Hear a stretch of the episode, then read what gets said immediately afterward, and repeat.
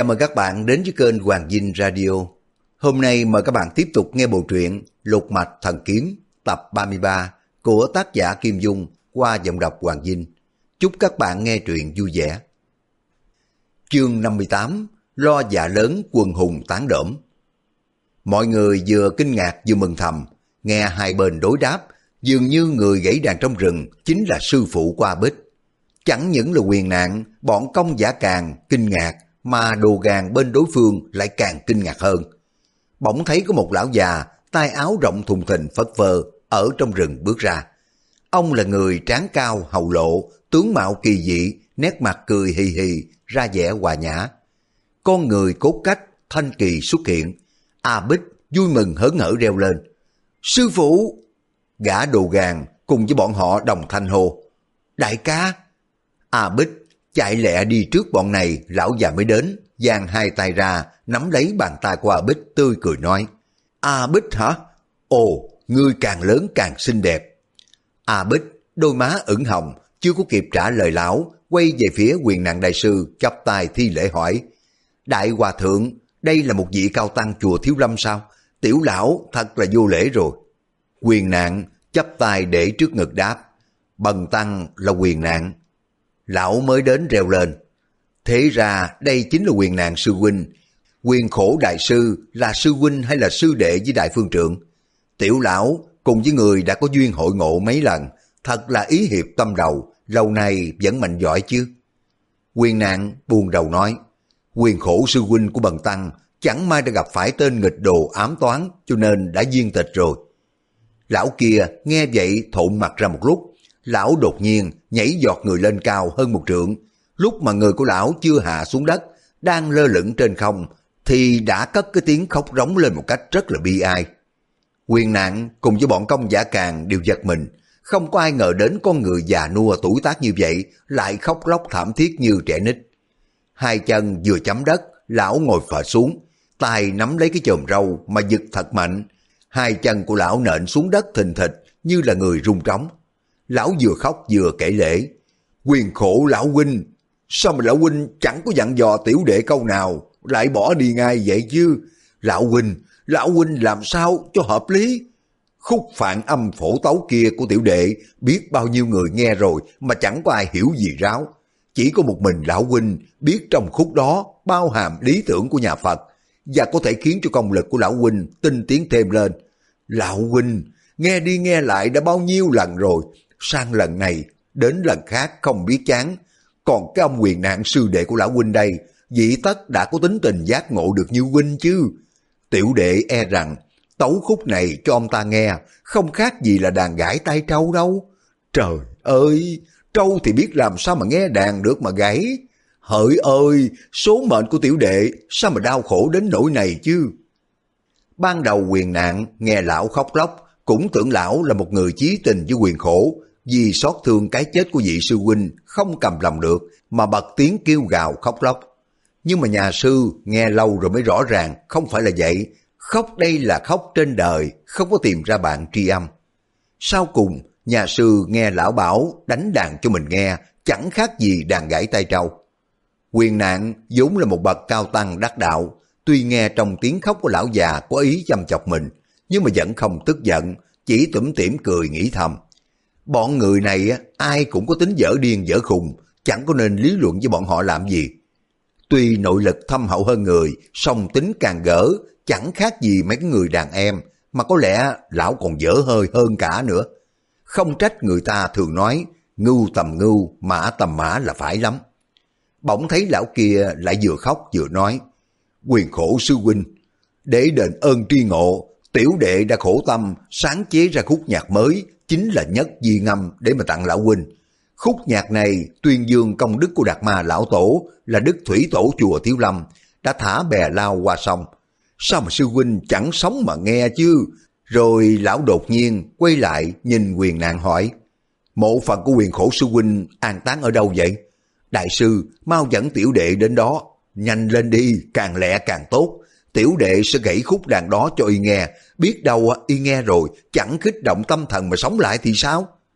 Quyền nạn đáp, thí chủ, sao mà lại hồ đồ đến thế?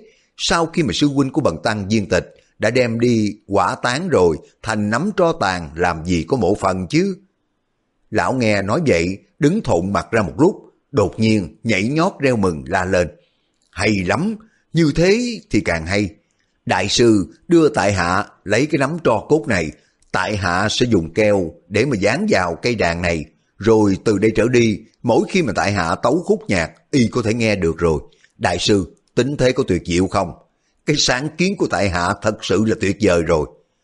Lão càng nói, càng cao hứng, vỗ tay cười rộ như người điên.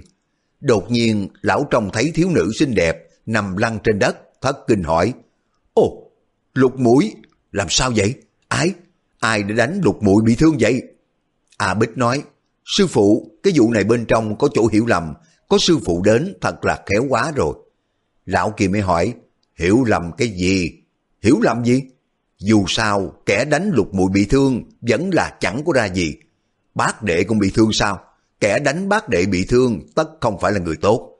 Nào, ai là thủ phạm, báo danh đi. Công nghị phân xử, không có kêu ca vào đâu được. A Bích, ngươi ra ngoài, lấy cây đàn về đây cho ta.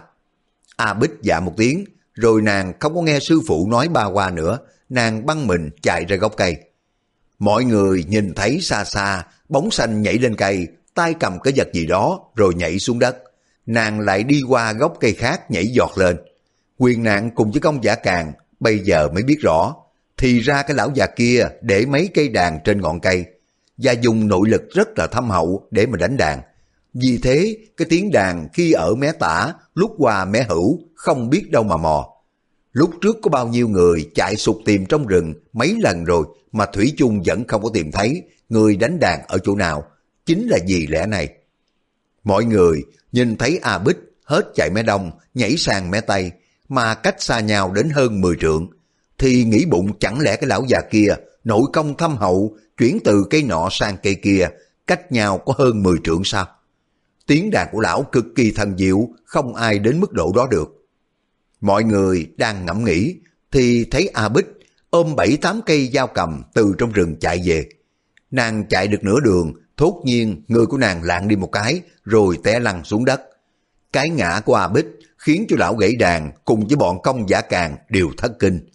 Công giả càng hốt quảng, chạy ra, bỗng cảm thấy mé tả có một cơn gió nhẹ nhàng, vừa lướt qua, lão gia đã bồng A Bích trên tay rồi.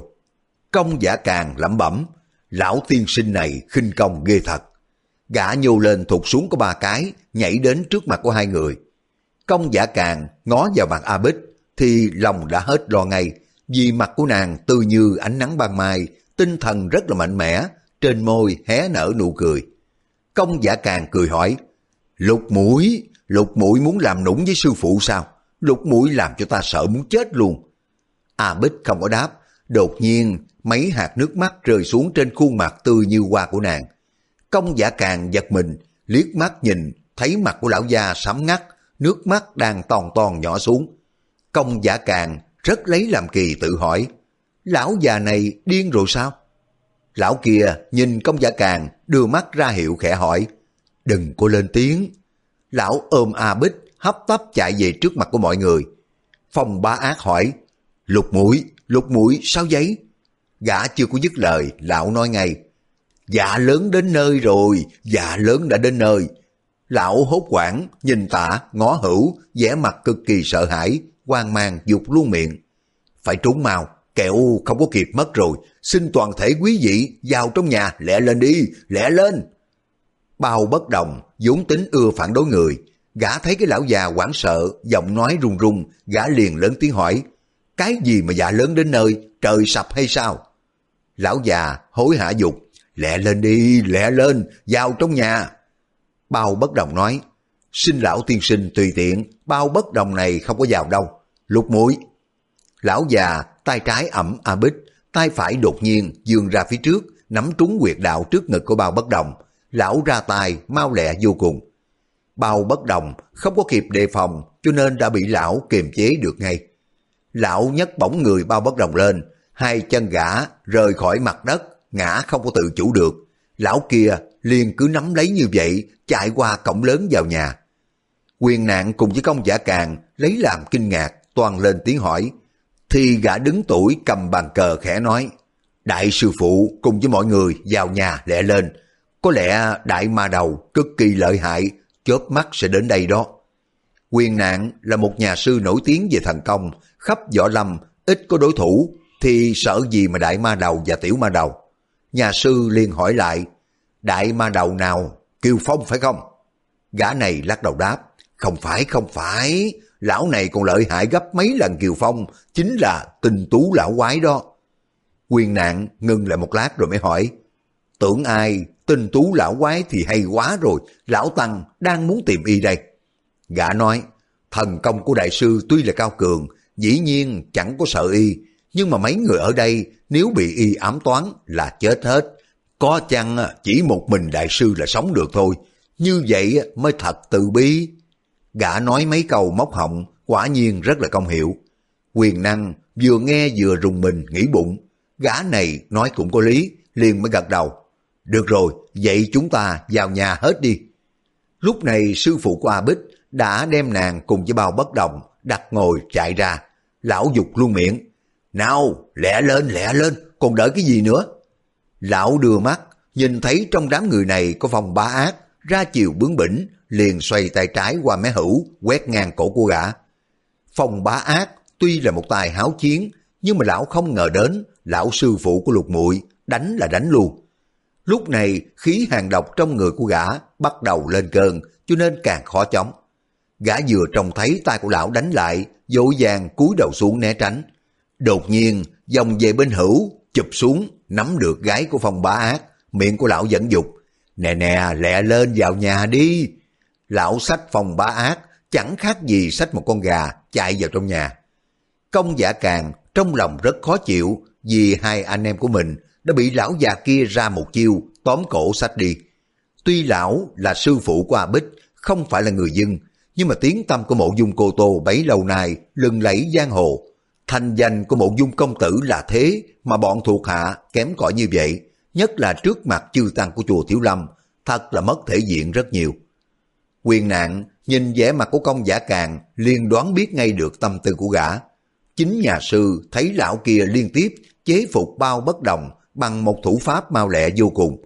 Biết rằng bản lãnh của lão này chẳng kém gì mình. Thế mà lão phải sợ tình tú lão quái như vậy, chắc là lão già kia phải là một tài ghê gớm vô cùng. Mình không thể coi thường được. Nhà sư mới bảo công giả càng. Công giả càng thí chủ, chúng ta vào nhà rồi sẽ bàn định kế hoạch lâu dài. Sáu nhà sư hàng chữ tuệ khiêng thi thể của quyền thống lên, công giả càng thì ẩm đặng Bách Xuyên chạy lẹ vào nhà. Sư phụ qua Bích chạy ra lần nữa thúc giục mọi người nhưng mà thấy mọi người đã chạy vào nhà cả rồi mới dội đóng sập cửa lại và toan đóng cổng cài then thì gã sử bàn cờ nói Đại ca, ta cứ để cái ngõ cổng hay hơn, đó là kế, thực giả tư chi, hư giả thực chi. Chắc địch không có biết thực hư ra sao thì sẽ không dám ngang nhiên mà sấn vào. Lão kia nghe vậy cũng đáp, được, ta nghe lời ngươi. Tuy lão nói vậy, nhưng mà giọng nói lại không có vẻ gì tự tin ở mình. Quyền nạn cùng với công giả càng đưa mắt nhìn nhau đều tự hỏi.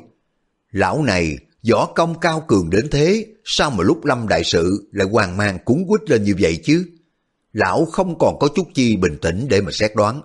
Cái cửa mỏng manh này đối với quân đạo tặc tầm thường còn chưa có giữ nổi, huống chi là đối với tinh tú lão quái, một lão ma đầu khét tiếng, thì dù có cửa đóng hay là không, có ăn thua gì đâu. Xem thế, đủ biết lão này đã bị tinh tú lão quái làm nhiều phen thất điên bác đảo. Chẳng khác gì một con chim phải tên, sợ làng cây cung, nên lão mới được tin tinh tú lão quái đến gần, đã kinh hồn tán đỡm. Hai người còn đang ngẫm nghĩ, bỗng nghe cái lão gãy đàn, dục luôn miệng. Lục đệ, lục đệ tính sao đây chứ? Quyền nạn tuy là một vị cao tăng đắc đạo, đã tu tâm dưỡng tính cực kỳ trầm tĩnh rồi, nhưng mà thấy lão này hoảng sợ cuốn cuồng thì không khỏi nổi nóng, lên tiếng hỏi. Lão trượng ơi, người ta thường nói, nước chảy ùa vào, lấy đất mà đắp ngăn, mà quân giặc đến, tướng ra kháng cự. Dù tinh tú lão quái, độc ác lợi hại đến đâu, tất cả mọi người chúng ta hợp sức lại, cự địch dị tất phải thu hắn sao? Sao mà lão trưởng phải hoang mang, quá lo xa đến thế chứ? Nên biết rằng, trên chốn giang hồ, người ngoài dùng đến chữ sợ hãi nhát gan là một điều tối kỵ. Vì vậy, nhà sư phải đổi lại quá lo xa. Lúc này trên nhà khách đã thắp đèn sáng trưng. Quyền nạn đưa mắt nhìn mọi người, chẳng những cái lão gãy đàn tỏ vẻ sợ sệt, mà ngay cả đến gã bàn cờ, gã đồ gàn, gã phán quan bút, ai nấy đều rung lên bần bật. Quyền nạn đã mục kích được cái bọn này, động thủ và biết bản lĩnh không phải là tầm thường. Hơn nữa cái bọn này cũng dở điên dở khùng, bất luận việc gì cũng cho là thường. Họ nhìn cái tấn tuồng đó như những cái trò chơi tiêu khiển. Thế mà đột nhiên biến thành những con người hoang mang, lo lắng, khác nào những kẻ hèn nhát vô dụng tâm thương, không biết đâu mà nói rồi. Bỗng thấy gã thợ mộc, sử búa gật đầu, lấy trong bọc ra một cái thước gấp cầm tay đo góc nhà đại sảnh. Mọi người cũng theo sau, coi gã làm cái gì. Thấy gã để ý nhìn bốn góc. Đột nhiên gã tung người lên, đo hoành nhà xong, rồi lắc đầu nhảy xuống. Gã chạy vào trong nhà, đến trước cổ quan tài của Tiết Thần Y, đưa mắt nhìn mấy lần rồi mới nói, Đáng tiếc, đáng tiếc. Lão gãy đàn hỏi, Nè, không dùng được việc gì sao? Gã sử búa đáp, không được rồi, nhất định sư thúc sẽ nhận ra. Lão gãy đàn tức mình nói, ngươi, ngươi còn gọi y là sư thúc sao? Lão sử búa lắc đầu, không có nói nữa, đoạn đi sâu mãi phía sau nhà. Công giả càng lẩm bẩm, cái thằng cha này ngoài cái nghề lắc đầu ra, tựa hồ như là hắn không còn làm được cái trò trống gì nữa. Gã sử búa lại đo góc tường phía sau, rồi vừa đi vừa đếm bước chân, trông chẳng có khác gì người thợ đang tính toán để xây nhà cửa phòng ốc. Gã vào trong giường sau, tay cầm cây đèn nến. Ngưng thần suy nghĩ hồi lâu, lại đi theo dãy hành lang, có đặt năm cây cối đá. Gã trầm ngâm một lúc, đặt cây đèn cày xuống đất, đến bên cây cối đá thứ hai ở mé tả. Gã lấy một ít trầu và mấy nắm đất, bỏ vào trong cối đá. Gã cầm cái chày lớn, ở bên cạnh giả vào lòng cối bong bong. Cái chài đá này rất là nặng, mỗi lần giáng xuống sức mạnh vô cùng. Công giả càng khẽ thở dài một tiếng lẩm bẩm. Chuyện này mình thật là suối quẩy, gặp phải cái bọn điên rồ. Lúc này chúng còn đi giả gạo được mới kỳ chứ. Nếu quả trong cối có gạo chẳng có nói chi, nhưng mà mình thấy rõ ràng họ bỏ trấu cùng với đất vào cối giả chơi. Ôi trời, may mà Đặng Bách Xuyên sau khi mà trúng độc mạnh vẫn là điều hòa chỉ tựa như người say rượu, ngủ ly bì, không có gì nguy hiểm. Những tiếng bong bong vang lên, đều đặn không ngớt. Giả chừng mấy chục chài, đột nhiên ở góc đông nam ở trong vườn hoa, cách độ bảy tám trượng, bỗng phát ra tiếng lách cách. Tiếng này rất là nhỏ, song quyền nạn và công giả càng, tài thính vô cùng, hơi có tiếng lạ đã nghe thấy ngay. Mọi người mới đảo mắt nhìn ra, thanh năm này từ bốn góc quế vọng lại. Gã sử búa dẫn liên tiếp giả gạo, một điều kỳ lạ xảy ra. Gốc quế thứ nhất ở me đồng tựa hồ như là chuyển động nhích ra dần.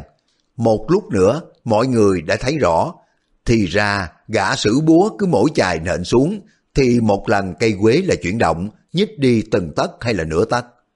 Lão gãy đàn khẽ cất tiếng quan hô trong về phía cây quế đó chạy ra, lão khẽ nói, đúng rồi, đúng rồi.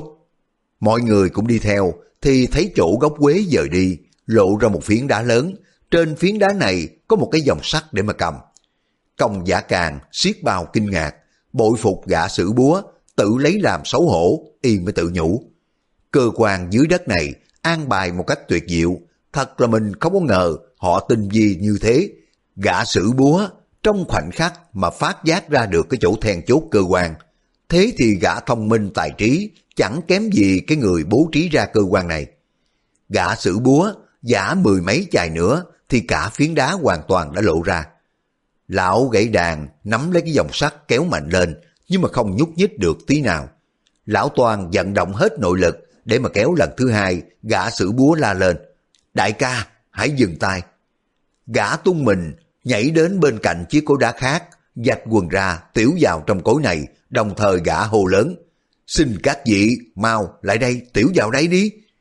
Lão gãy đàn kinh ngạc, dội bỏ ngay cái dòng sắt chạy đến. Chớp mắt, gã sử bàn cờ, gã đồ hàng, gã sử phán quan bút và cái lão gãy đàn cùng với lão sử búa nhất tề đi tiểu vào trong cối đá.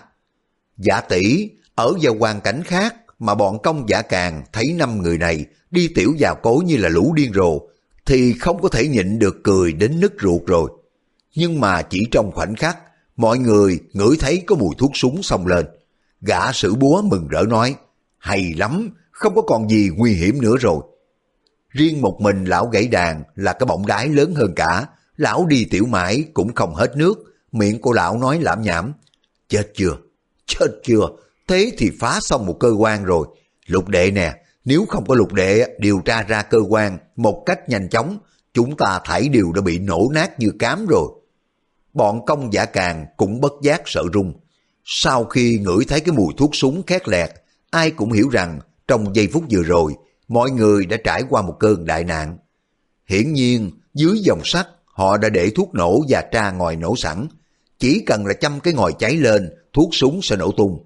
Thật là một thủ đoạn cực kỳ lợi hại do đối phương bố trí để hại người. May mà gã sử búa, mau trí, kêu gọi mọi người đi tiểu, làm ướt cái ngòi súng, cho nên mới thoát khỏi tai nạn. Lại thấy gã sử búa đi tới cối đá đầu tiên ở bên hữu. Gã mới giận nội lực, dần cái cối đá chuyển về mé hữu ba vòng. Gã ngẩn mặt trong trời, miệng lẩm bẩm khẩu quyết, lặng lẽ tính toán một lúc. Đoạn gã mới lùi dần cối đá về phía mé tả, chuyển đi sái nửa vòng. Bỗng nghe thấy cái tiếng lách cách. Tảng đá lớn trục xuống, hở ra một cái cửa động. Lần này lão gãi đàn không có dám hấp tấp chui vào ngay. Lão nhìn gã sử búa, vỗ tay ra hiệu nhờ dẫn đường. Gã sử búa quỳ xuống đất để ý một cái, nhìn cối đá ở mé bên tả, đột nhiên trong lòng có thanh âm phát ra và rõ ràng là lời thoá mạ. Tình tú lão quái, cùng mẹ nó đồ con chó, nếu mi mà tìm thấy thì ta cho mi là giỏi rồi. Mi quen làm những cái trò độc ác, tất nhiên sẽ có một ngày quả báo. Vào đây để mà giết ta đi. Quyền nạn nghe rõ là thanh năm tiết thần y thì mừng thầm trong bụng. Bỗng nghe thấy lão gãy đàn gọi. Ngũ đệ, chúng ta đã đến cả rồi. thành nằm trong lòng đất, ngưng lại một lát hỏi. Có thật đại ca đó chăng? Lão gãy đàn đáp. Nếu không có lục đệ, không có tài nào mở được cơ quan này rồi. Bỗng nghe dèo một tiếng, từ trong thạch động có một người nhảy giọt ra, chính là Diêm Dương Địch Tiết Thần Y. Tiết Thần Y không ngờ ngoài lão gãy đàn cùng với mấy anh em kết nghĩa ra, lại còn có vô số người ngoài, không khỏi giật mình. Lão gãy đàn nói, bây giờ không có nói nhiều lời nữa, người đem ngay thất muội cùng với đồ đệ của ta giao hầm để mà chữa cho chúng nó, trong đó có đủ chỗ không? Lão vừa nói vừa đưa tay chỉ vào trong cửa động. Tiết thần y nhìn quyền nạn hỏi, Đại sư, đại sư cũng đến đây sao? Mấy vị này là bạn hữu cả đấy chứ? Quyền nạn chần chừ một lát rồi mới đáp, Phải, cùng là bạn bè cả đấy. Nguyên là chùa Thiếu Lâm nhận định rằng quyền bi đại sư đã chết về tay của mộ dung cô Tô. Như vậy, bè lũ của mộ dung đều là những kẻ cừu địch. Nhưng mà lần này nhà sư đi với bọn đặng Bách Xuyên đến đây để mà xin chữa thuốc. Dọc đường Bách Xuyên cùng với công giả càng đã hết sức trần tình. Quyền bi đại sư quyết không phải là bị mộ dung công tử hạ sát. Vì thế, quyền nạn đại sư tin họ đến sáu bảy phần. Hơn nữa, chuyến đi này là bọn họ gặp tai nạn như bọn mình thì cũng là đồng hội đồng thuyền. Hơn nữa chuyến này bọn họ cũng gặp tai nạn như bọn mình thì cùng là đồng hội đồng thuyền với nhau rồi. Cho nên nhà sư nhìn bọn Đặng Bách Xuyên cùng với mình là bạn bè. Công giả càng nghe quyền nạn nói vậy, nhìn nhà sư gật đầu, tỏ ý đồng tình chứ không nói gì. Tiết thần y nói, dưới này có chỗ rộng, xin các vị xuống cả đây. Nào, xin mời quyền nạn đại sư đi trước cho. Tuy y nói vậy, nhưng mà y đã tiến vào trong hầm trước tiên. Nên biết rằng cái đường hầm tối mò này rõ là một nơi nguy hiểm vô cùng, mà người trên chốn giang hồ thường xảo trá khôn lường, chẳng có ai tin được. Chính mình phải đi vào trước mới đúng lễ đón khách. Tiết thần y, vào rồi, quyền nạn không có tỏ vẻ ngần ngừ, theo sau đi xuống luôn. Mọi người lục tục theo sau quyền nạn đại sư, cả thi hài của quyền thống đại sư cũng khiên xuống hầm. Tiết thần y bấm nút cơ quan, phiến đá tự nhiên đóng lại. Y còn chuyển động cơ quan cho các cây quế để di chuyển ra chỗ khác, lại chuyển về chỗ cũ ngay trên phiến đá. Bên trong là một đường hầm mới khoét ra, mọi người phải cúi người xuống lơm khơm thì mới khỏi đụng đầu. Đoàn người trong khoảnh khắc đi theo đường hầm cao lên dần và đi tới cái quãng đường địa đạo thiên nhiên. Đi chừng 20 trượng thì đến một thạch động rộng rãi. Trong góc của thạch động gần ánh lửa sáng đã có đến hơn 20 người ngồi đó, đủ cả trai gái già trẻ. Những người này nghe có tiếng bước chân đi vào, ngoảnh mặt nhìn ra. Tiết thần y giới thiệu, đây là những người nhà của tại hạ, gặp lúc quy nan, không có ai dám ra ngoài làm lễ bái kiến. Đại ca, nhị ca, hai vị có chuyện gì mà đến đây? Y vẫn giữ bản sắc của thầy Lan, không chờ đợi lão gãy đàn, đã coi thương thế cho mọi người ngay. Tiết thần y coi người đầu tiên chính là quyền thống đại sư rồi mới nói, vị đại sư này giác ngộ mà viên tịch, thật là một việc đáng cung hỷ. Y mới xem đặng Bách Xuyên rồi mới mỉm cười, thất mũi của tại hạ có một thứ phấn hương khiến cho người này hít phải rồi mới ngã lăn ra, nhưng mà chỉ trong khoảnh khắc tỉnh lại không có chất độc gì cả. Thiếu phụ đứng tuổi xinh đẹp cùng với gã kép hát đều đã bị ngoại thương. Tuy thương thế trầm trọng nhưng mà tiết thần y coi rồi cho là tầm thường. Khi xem đến A Bích thì mới la quảng. Quả nhiên, tình tú lão quái đã đến đây, chất độc này của lão rồi, lợi hại vô cùng, tại hạ không có thể chữa được rồi. Công giả càng la lên một tiếng ủa rồi mới nói, dù sao cũng xin tiết thần y cứu giùm cho chứ. Bỗng nghe tiếng lão gãy đàn tru lên khóc nức nở, gã đồ gàng nói, Đại ca, thầy trang tử có câu, những bậc chân nhân đời xưa không có ưa sống mà cũng chẳng ghét chết. Đồ đệ đại ca trúng phải chất độc của sư thúc, nếu quả nhiên không có thể chữa cho y khỏi được á, thì cũng là tới số rồi, can chi mà đại ca phải khóc ròng vậy? Lão gãy đàn tức giận nói, cái tên đồ đệ ngoan ngoãn của ta đã cách biệt ta trong 8 năm trời rồi, bữa nay mới được trùng phùng, nếu mà nó chết đi, lẽ nào ta không đau xót chứ? À Bích con ơi, đừng có chết nha, muôn ngàn lần con không có nên chết. Công giả càng cùng với bao bất đồng nhìn A Bích, chỉ thấy sắc mặt của nàng đỏ hồng, song vẻ hồng hào, trông rất đáng buồn vì da thịt dường như rướm máu tươi. Công giả càng hỏi, Tiết thần y, người nghĩa mũi của ta đây trúng chất độc gì vậy chứ? Gã đồ gàng tiếp lời, tiểu cô nương đây là đồ đệ của đại ca ta, ta là sư thúc của nàng, người mới có là nghĩa huynh của nàng thôi, kể về tình nghĩa kết giao thì người còn là giai dưới chúng ta một bậc rồi. Đức Khổng Tử đã nói, danh có chính thì ngôn mới thuận, ngươi phải kêu ta là sư thúc mới hợp lý. Thế mà mi gọi sách mé một điều tiết thần y, hai điều tiết thần y như người ngang hàng vậy, sao mà không biết kêu bằng tiết sư thúc? Lúc này tiết thần y coi mạch cho bao bất đồng cùng với phòng ba ác. Lão nhắm mắt ngoẹo cổ, suy nghĩ mông lung. Người ngoài không có ai dám kinh động cái luồng tư tưởng của y. Cho nên gã gãy đàn, muốn khóc thế nào thì khóc. Gã đồ gàn, muốn nói ba qua thế nào thì cứ ba qua, cũng chẳng có ai đếm xỉa gì. Tiết thần y ngẫm nghĩ hồi lâu mới lắc đầu nói, lạ thật, lạ thật chứ, không hiểu kẻ nào đánh hai vị sư huynh đài đến nỗi bị thương thế này. Công giả càng đáp, đó là một gã thiếu niên đầu chụp lòng sắt. Tiết thần y lắc đầu nói, thiếu niên cốc gì, có lý nào lại là thiếu niên được chứ? Người này võ công gồm đủ những sở trường của hai phe chánh tà, nội lực quy mới lại càng thâm hậu. Ít ra phải rèn luyện 30 năm trở lên, thế thì sao gọi là thiếu niên được chứ? Quyền nạn nói, gã này từng đến nằm dùng trong chùa Thiếu Lâm, thế mà bọn bần tăng chưa có phát giác ra, cho nên hệ nghĩ đến mắc cỡ chết đi được. Tiết thần y nói, mắc cỡ sao? Các vị, việc móc gì mà mắc cỡ chứ? Hai vị huynh đài đây mắc phải cái chất hàng độc, lão phu không chữa được mới tức chứ. Hai chữ thần y từ nay không có dám dương danh với thiên hạ rồi. Thốt nhiên có một thanh năm quang quang như tiếng chuông đồng nói, Tiết tiên sinh, nếu vậy chúng tôi xin cáo từ thôi. Người nói chính là Đặng Bách Xuyên, y bị trúng phấn hương, chỉ ngã ra, mê màng bất tỉnh. Nhưng mà nội lực rất là thâm hậu, bây giờ y đã tỉnh lại rồi. Bao bất đồng tiếp lời. Phải rồi, bậc đại trượng phu, coi sống chết là do mệnh trời. Chui rút ở dưới hầm làm cái cốc gì chứ, chẳng lẽ làm người học thoái con rùa đen hay là con chuột đồng ẩn nấp trong hang trong cốc. Tiết thần y nghe bao bất đồng nói móc, cười lạc hỏi. Coi bộ thí chủ, ăn nói trường ba khoát bảy, ra vẻ là anh hùng lắm. Thí chủ có biết ai ngoài kia không? Phong ba ác đáp ngay. Các vị sợ tinh tú lão quái, chứ tại hạ sợ cóc gì lão. Các vị bản lĩnh cao cường, thật là uống quá đi. Mới nghe cái tên tinh tú lão quái, kinh hồn tán đổm rồi. Lão gãy đàn khẽ vỗ vai qua Bích vừa khóc vừa nói. À Bích con ơi, con ngờ đâu người sát hại con lại chính là sư thúc của con chứ. Sư phụ con không có đủ bản lĩnh báo thù cho con rồi.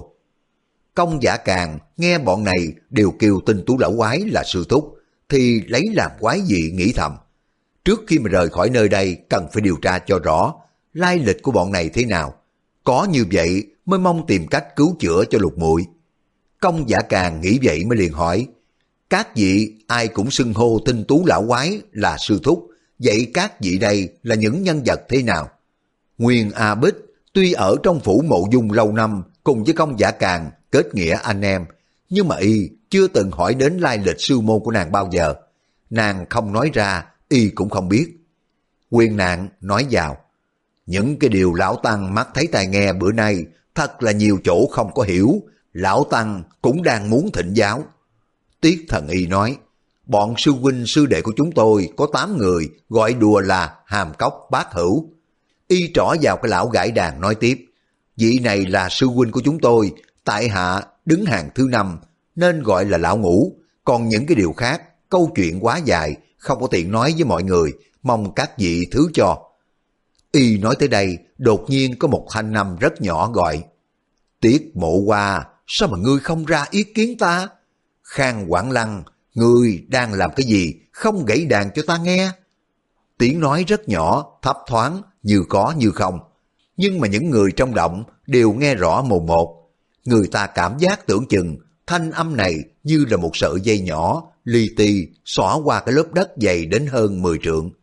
Hoặc như là dây kim tuyến, luồn theo những cái khúc đường hầm quanh co để chui vào trong lỗ tai của mọi người.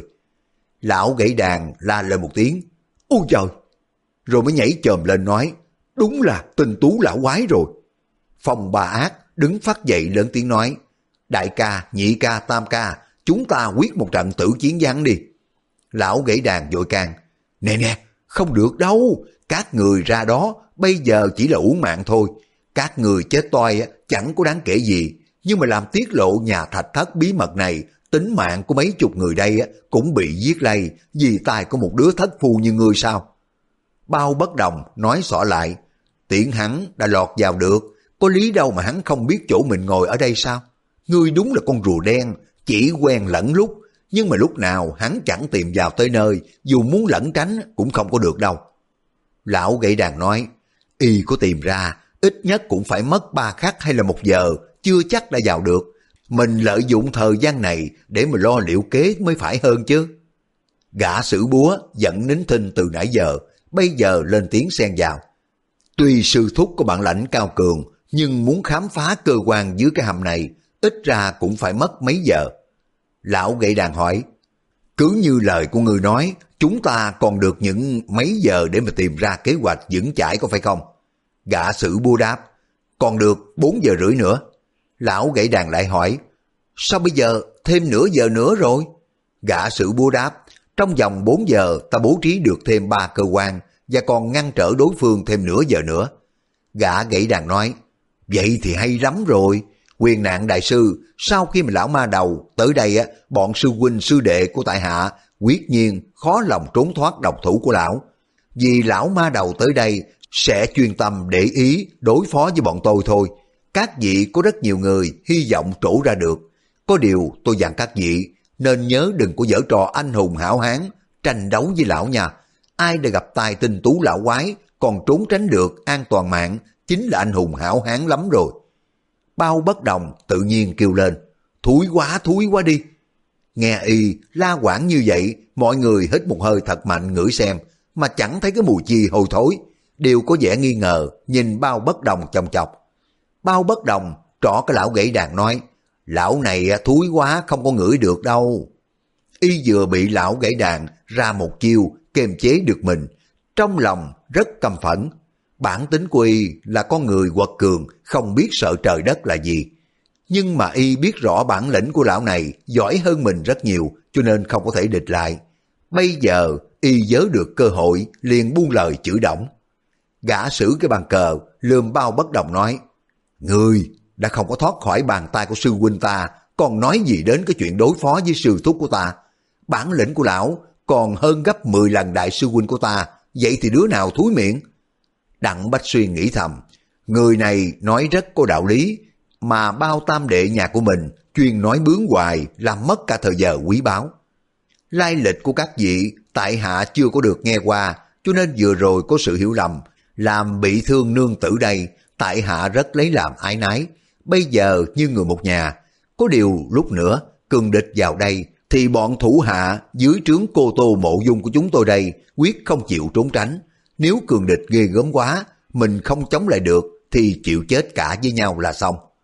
Quyền nạn gọi, tuệ kinh, tuệ thụ, khinh công của hai người đã khá rồi. Nếu có cơ hội, các ngươi ráng tìm cách trốn chạy về chùa để mà báo tin phương trượng sư ba hay. Đừng có để cho loài yêu quái giết một mẻ hết sạch thậm chí đến nỗi không có người đưa tin về chùa. Hai nhà sư tuệ kinh tuệ thụ chắp tay bẩm, bọn tiểu đệ xin tuân pháp chỉ của sư bá. Lão gãy đàn cùng với bọn đặng bách xuyên nghe quyền nạn nói phải biết rằng nhà sư đã quyết liều sống chết đổ với tình tú lão mà. Sở dĩ nhà sư sai tuệ kinh tuệ thụ đi báo tin để cho chùa Thiếu Lâm biết kẻ thù là ai để sau này có ngày báo thù rửa hận. Lão gãy đàn, ngơ ngẩn một hồi, vỗ tay đột nhiên cười nói. Ôi trời, hết thảy mọi người đều đã muốn chết, thì A Bích có trúng độc, cũng đến chết là cùng. Ta còn thương tâm cái nỗi gì? Hỡi ơi, ở đời có người bảo, Khang Quảng Lăng này là một lão gan toẹt. Trước này ta vẫn tức mãi, nhưng bây giờ xem ra dẫu mình chẳng có gan toẹt cũng là hạng dở hơi rồi. Bào bất đồng nói, Người đúng là đồ tồi, đồ gan toẹt đồ ngu xuẩn. Lão gãy đàn, tức khang quảng lăng, cả giận nói, ta gan cũng chưa có bằng ngươi nữa. Bao bất đồng cãi, ngươi gan gấp 10 lần ta. Khang quảng lăng quắt mắt lên hỏi, mi còn gan bằng dạng lần ta nữa. Bao bất đồng không có chịu thua cũng lớn tiếng, ngươi gàn gấp dạng 10, 10 dạng lần, trăm dạng lần, ngàn dạng lần, dạng dạng lần. Thần y tiết mụ hòa nói, thôi thôi thôi, hai vị đừng có tranh hơi mà cãi nhau chứ. Tuệ kinh, tuệ thụ, hai vị sư huynh về chùa Thiếu Lâm, nếu phương trượng đại sư có hỏi đến, tiền nhân hậu quả, tại hạ e rằng hai vị không có biết đường mà trả lời. Việc này chẳng qua là một điều bỉ ổi trong bản phái của chúng tôi. Lẽ ra không có nên nói với người ngoài, nhưng mà nói về việc trừ diệt cái mối đại họa cho các bạn võ lâm mà không có được những vị cao tăng chùa Thiếu Lâm chủ trương đại hội khó bề thành công được. Tại hạ xin nói rõ, rất mong hai vị bẩm cái vụ này riêng với một mình phương trưởng quý tự mà thôi, đừng có tiết lộ cho người khác biết nha. Tiết mộ hoa quay sang bảo khang quảng lăng. Đại sư huynh, tiểu đệ muốn đem đầu đuôi việc này nói rõ cho các đại sư biết. Khang quảng lăng tuy là bậc huynh trưởng mấy người kia, bản lãnh cũng là hay hơn hết, nhưng mà lại kém về quyết đáp mọi việc. Sở dĩ tiết mộ hoa hỏi qua một tiếng như vậy cốt giữ thể diện cho y trước mặt của người ngoài. Khang Quảng Lăng không hiểu ý của Tiết Mộ Hoa nói ngay, Lão ngủ, nói cái gì mà kỳ vậy? Ngươi có miệng lưỡi, muốn nói thì nói đi, hà tất phải hỏi ta.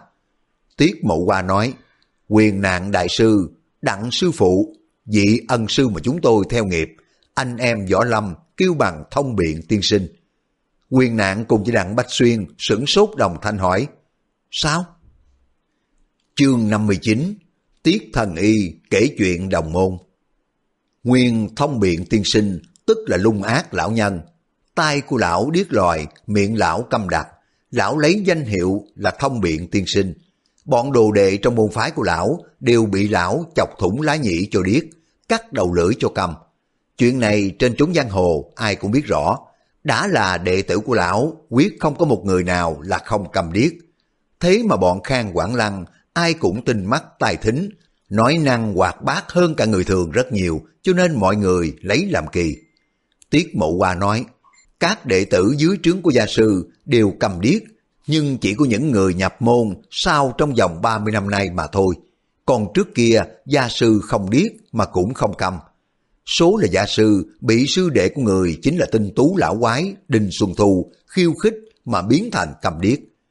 Bọn quyền nạn bây giờ mới dở lẽ đồng thanh nói, À, thì ra là thế. Tiết Mộ Hoa lại nói, tổ sư của tại hạ thu nạp hai vị đồ đệ, đại đệ tử, họ tô tên gọi Tinh Hà. Vị này là gia sư, nhị đệ là Đinh Xuân Thu, ban đầu võ công của cả hai suýt soát với nhau, nhưng mà về sau có kẻ hơn người kém. Bao bất đồng nói xen vào, nhất định là sư thúc tiên sinh Đinh Xuân Thu bản lãnh giỏi hơn sư phụ của tiên sinh rồi. Điều đó tiên sinh chả cần nói chúng tôi cũng đã biết. Tiết Mộ hòa nói, nói đúng ra thì không phải vậy. Nguyên tổ sư của tại hạ hỏi cả về trên trời cho đến nhân gian, sở học của người thật là bao la bát ngát. Bao bất đồng nói, tiên sinh nói chúng tôi cũng chỉ biết vậy thôi, chứ chẳng có lấy gì mà làm tan chứng là lão học rộng chứ. Tiết mộ dung biết tính của bao bất đồng là hay bắt bẻ bài bác, cho nên lão không có cãi lẽ với y, lão liền cợt. Lão liền kể tiếp, ban đầu sư phụ của tại hạ cùng Đinh Xuân Thu đều học chuyên về võ công, nhưng mà về sau sư phụ của tại hạ phân tâm học thêm ngón đàn của tổ sư nữa. Bao bất đồng nhìn Khang Quảng Lăng nói, té ra cái tiếng đàn của Khang Tiên Sinh học được ở quỷ môn tà đạo. Tiết Mộ Hòa nói, giả tỷ sư phụ của tại hạ chỉ học thêm ngón đàn nữa thì cũng không có gì ngại lắm. Nhưng mà tổ sư của tại hạ học rộng đủ thứ cầm kỳ thi họa, bóc tướng số cùng với các công nghệ tạp nhạp. Chẳng có món gì là không biết, chẳng nghề nào là không tin. Sư phụ của tại hạ bắt đầu học đánh đàn, chẳng bao lâu lại học đến đánh cờ, rồi quay ra học thủ pháp cùng với hội họa. Các vị thử tưởng xem, những cái môn học này, môn nào chả tốn phí rất nhiều tâm lực cùng với ngày giờ. Ngừng một lát, Tiết Mộ Hoa lại kể tiếp. Lúc ban đầu, Đinh Xuân Thu cũng giả giờ học tập môn ngoại lệ đó, nhưng mà môn nào y cũng chỉ học 10 ngày hoặc nửa tháng rồi thôi. Nói thoái thác là ngu độn, không có thể học được và bảo chỉ chuyên tâm về võ công thôi. Tình trạng này kéo dài được 8 năm, 10 năm, rồi rốt cuộc thời gian càng lâu, võ công của hai vị sư huynh sư đệ càng phân rõ cao thấp. Quyên nạn đại sư gật đầu nói, Nguyên chỉ một môn đàn cùng với đánh cờ cũng đã hao tổn đến nửa phần tinh lực của con người rồi, còn gì? Thế mà thông biện tiên sinh kim thông được bao nhiêu là thứ, quả là hiếm có. Còn Đinh Xuân Thu chỉ nhất tâm chuyên về võ công, cho nên lão có bản lĩnh trội hơn sư huynh, chẳng lấy chi làm kỳ. Khang Quảng Lăng nói, lão ngủ, còn có một việc rất khẩn yếu, sao mà không nói ra, kể nốt luôn đi, mau lên. Tiết Mộ Hòa nói, Đinh Xuân Thu chỉ chuyên vào môn võ học cũng là một chuyện hay, nhưng mà, hỡi ơi, chuyện này nói ra dạch áo cho người xem lưng rồi, chẳng có tốt đẹp gì cho sư môn. Tóm tắt, Đinh Xuân Thu chuyên đi học những cái thủ đoạn đê hèn của mấy môn tà phép cực kỳ lợi hại của mấy phái bỉ ổi. Thế rồi đột nhiên lão mới quay trở về, đánh tổ sư của tại hạ đến bị trọng thương. Lão cố ý muốn giết tổ sư, song tổ sư của tại hạ lại là một bậc kỳ nhân, bản lãnh hơn người dù người không kịp đề phòng. Bị đệ tử đánh bất ngờ, cướp mất thượng phong, song Đinh Xuân Thu muốn hạ sát không phải là chuyện dễ. Ngừng một lát, Tiết Mộ Hoa kể tiếp. Đinh Xuân Thu đánh tổ sư đã bị trọng thương rồi, tổ sư phải vất vả lắm mới chống đỡ được. Cũng may là sư phụ của tại hạ đến cứu kịp thời. Nhưng mà lúc Đinh Xuân Thu khởi sự, lão đã bố trí rất cẩn mật, huống chi sư phụ của tại hạ, bản lãnh không có bằng lão. Sau một lúc ác chiến, sư phụ của tại hạ cũng bị thương, còn tổ sư lăn xuống dưới vực thẳm, không hiểu sống chết ra sao. Ngừng một lát, như nén xúc động, Tiết Mộ Hoa lại nói, sư phụ của tại hạ vì tham học nhiều môn quá, cho nên chểnh mãn võ công, nhưng mà những cái môn khác kể ra cũng không hoàn toàn vô dụng. Gặp lúc nguy nan đó, sư phụ của tại hạ dở thuật ngũ hành bát quái cùng kỳ môn độn giáp, dùng cát đá làm loạn tai mắt của Đinh Xuân Thu rồi mới trốn thoát được. Tiết Mậu Hoa ngẫm nghĩ một lát nói tiếp, Đinh Xuân Thu lại lừa bịp tiểu sư phụ của tại hạ. Nếu đừng có mở miệng nói một câu gì nữa, thì về sau lão không tìm đến cửa để mà rửa hận. Hồi đó dưới trướng của sư phụ tại hạ có bảy tám người chúng tôi là đệ tử chưa thành tài. Gia sư viết giấy giải tán chúng tôi không có nhận làm đồ đệ nữa. Từ đó quả nhiên người đã giả vờ cầm điếc, không có nói nữa, ai nói gì cũng không nghe. Về sau, gia sư có thu nạp đệ tử nhưng mà đều chọc tai cắt lưỡi hết để lập ra một môn phái riêng tên gọi lung á môn. Chắc sư phụ của chúng tôi cũng rất hận về chuyện mình đã phân tâm đi học những cái nghề tạp nhạp khác để đến nỗi võ công không có bằng Đinh Xuân Thu. Sau khi mà câm điếc rồi, dĩ nhiên bao nhiêu môn tạp nhạp đều bỏ hết. Tiết mộ qua thở dài một tiếng rồi mới kể tiếp. Bọn sư huynh, sư đệ của chúng tôi, tám người khi mà còn thụ nghiệp ân sư, thì ngoài việc luyện võ, mỗi người học thêm một môn khác. Đây là nói về trước khi mà Đinh Xuân Thu phản thầy. Gia sư chưa trông rõ cái hại lớn về chuyện phân tâm đi học những môn khác. Chẳng những người không có ngăn cấm mà còn khuyến khích, chỉ điểm cho Khang Quảng Lăng là đại sư huynh bắt đầu học ngón đàn. Tiết mộ qua lại trỏ gã sử dụng cái bàn cờ nói, còn nhị sư huynh là Phạm Bách Linh đây thì học đánh cờ dây, và đã trở thành một tài quốc thủ vô địch. Hiện nay y là tài kỳ thủ giỏi nhất của thiên hạ. Bao bất đồng đảo mắt ngó Phạm Bách Linh rồi mới nói, không trách tiên sinh đã dùng bàn cờ làm binh khí. Có điều bàn cờ của tiên sinh lại đúc bằng thứ thép, có chất nam châm, chuyên môn dùng để hút binh khí của người ta. Như vậy, tưởng cũng chỉ là một thứ khôn giặc, không phải là hành vi của bậc chính nhân quân tử. Phạm Bách Linh cãi, về thuật đánh cờ có thế trân đường hoàng, có bình tướng hạng hoi, nó chỉ diệu ở chỗ kỳ bí, nên không có cấm kỳ những cơ mưu thần bí giả tà như là phép dùng binh vậy. Tiết mộ hoa nói hùa theo. Cái bàn cờ của Phạm Nhị ca đây sở dĩ mà đúc bằng thép có 500, nguyên là để áp dụng vào thuật đánh cờ. Sau một thời gian nghiên cứu, rồi bất luận đang đi đường hay là nằm ngồi, đột nhiên y tưởng đến một thế cờ là có thể bày quân đen trắng ra, bàn cờ lại có chất 500, con cờ đúc bằng sắt, cho dù là đi xe ngựa, chuyển động mạnh cũng không có rơi mất quân cờ vì đá 500 hút chặt vào đó. Tiến thêm một bước nữa, y dùng bàn cờ làm binh khí lại càng thuận tiện. Lúc mãi nghĩ cái nước cờ để làm ám khí thật là tiện cả mọi bề. Thật ra không phải là bản tâm đúc bàn cờ để chiếm đoạt tiện nghi của người khác. Bao bất đồng là người có tư tưởng kỳ khôi, nghe câu chuyện này lấy làm thú vị, trong lòng rất là đồng tình, nhưng ngoài miệng vẫn bài bác y nói. Về cái vụ lý lẽ vẫn chưa có xuôi, thật là lời biện bác miễn cưỡng. Phạm lão nhị, bản lãnh đã cao cường lại như vậy. Nếu lão nhị dùng bàn cờ gỗ rồi mới lấy quân cờ sắt chỉ sâu xuống, khác nào à? người khảm quân vào bàn cờ, quân cờ làm sao mà rớt ra được chứ? Tiết mộ hòa nói, làm như vậy không có tiện bằng bàn sắt và quân sắt. Rồi lão lại kể tiếp, còn tam sư huynh của tại hạ là tuân tản tinh, thích đọc sách. Bách gia chu tử, không sách nào là không qua mắt. Thật là một vị túc nho học vấn rất là quyên thâm, tưởng các vị cũng đã biết rồi. Bào bất đồng, nhớ đến câu chuyện gia các thiện chiến, quần nho ở Đông Ngô liền mới nói móc. Cái nho của kẻ tiểu có chi là đáng kể đâu. Tuân tạng tình tức giận hỏi, sao, ngươi bảo ta là hạng nho sinh tiểu nhân sao? Chẳng lẽ ngươi tự nhận là nho quân tử hả? Bao bất đồng nói, tại hạ không có dám đâu. Tiết mộ hòa sợ hai người đến chỗ cải lý, e rằng đến ba ngày ba đêm cũng không xong. liền cắt ngang câu chuyện, trỏ vào gã sử phán quan nói, còn vị này chính là tứ sư huynh của tại hạ, một tay nho nhã ung dung, chuyên về hội họa, thích du sơn ngoạn thủy, nghiên cứu rất là tinh vi các cái thứ hoa cỏ.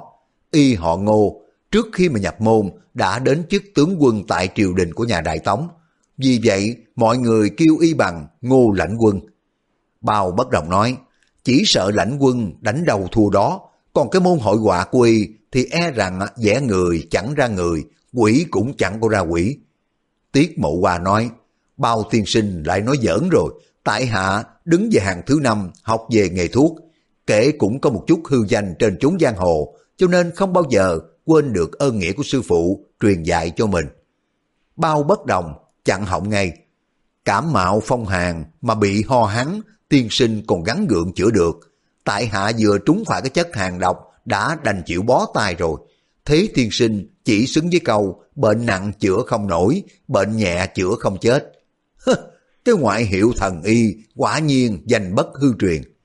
Khang Quảng Lăng ngước mắt lên nhìn rồi mới nói, lão huynh đây có tính kỳ cục, quả nhiên đặc biệt khác người. Bao bất đồng cười ha hả nói, tại hạ họ bao, tên gọi là bất đồng, dĩ nhiên không có giống người ta được. Khang Quảng Lăng cười ha hả nói, có phải tiên sinh đúng là họ bao và thực tên là bất đồng không? Bao bất đồng đáp, chẳng lẽ cái đó giả được sao chứ? Chà, lão huynh này chuyên về chế tạo các cơ quan, đại khái lão huynh tinh thông về cái học công nghệ cùng với thổ mộc và hẳn là đồ đệ của lỗ ban tiên sư rồi. Tiết Mộ Hoa nói, chính thị, lục sư đệ của tại hạ là Trương A Tam, nguyên là tay thợ thuyền xuất thân. Trước khi mà nhập môn học võ, đã là một tay thợ khéo tuyệt. Sau đến thụ nghiệp của gia sư, nghề thợ đã khéo rồi lại càng khéo thêm. Thất sư muội tại hạ họ thạch, nàng rất là tin về các hoa cỏ, bao nhiêu kỳ hoa dị thảo trong thiên hạ, nàng đều đã trồng qua, mà cái thứ gì nàng trồng tỉa cũng rất tốt. Đặng Bách Xuyên nói, thạch cô nương dùng được vật làm cho tại hạ mê đi té xỉu, chắc là dược vật đó cô nương chỉ lấy ở phấn hoa mà thôi, chứ không có chất độc. Cô họ thạch, tên gọi thanh lộ, người xinh đẹp tủm tỉm cười nói, mới rồi tôi có đắc tội với đặng lão gia, mong được lão gia tha thứ cho. Đặng Bách Xuyên nói, tại hạ là một người lỗ mãn, cũng xin cô nương lượng cả bao dung. Tiết mộ qua, trỏ đến anh hề, hễ mở miệng lớn tiếng hát nói, bác đệ của tại hạ chính là Lý Quỷ Lỗi, suốt đời thích cái nghề vẽ mặt diễn trò, dở điên dở dại, về cái đường học võ y không khỏi chểnh mãn.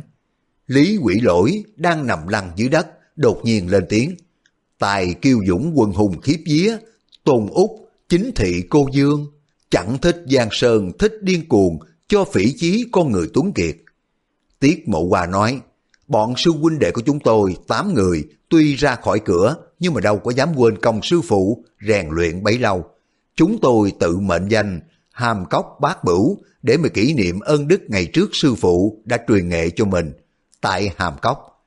Người ngoài chỉ cho rằng, chúng tôi thanh khí tương cầu, không có biết đâu rằng chúng tôi quả là sư huynh sư đệ. Chúng tôi vì phải đề phòng tinh tú lão quái trở lại Trung Nguyên, chặn một mẻ lưới quét hết, cho nên 5 năm hội họp một lần, còn bình thời tản đi mỗi người một nơi.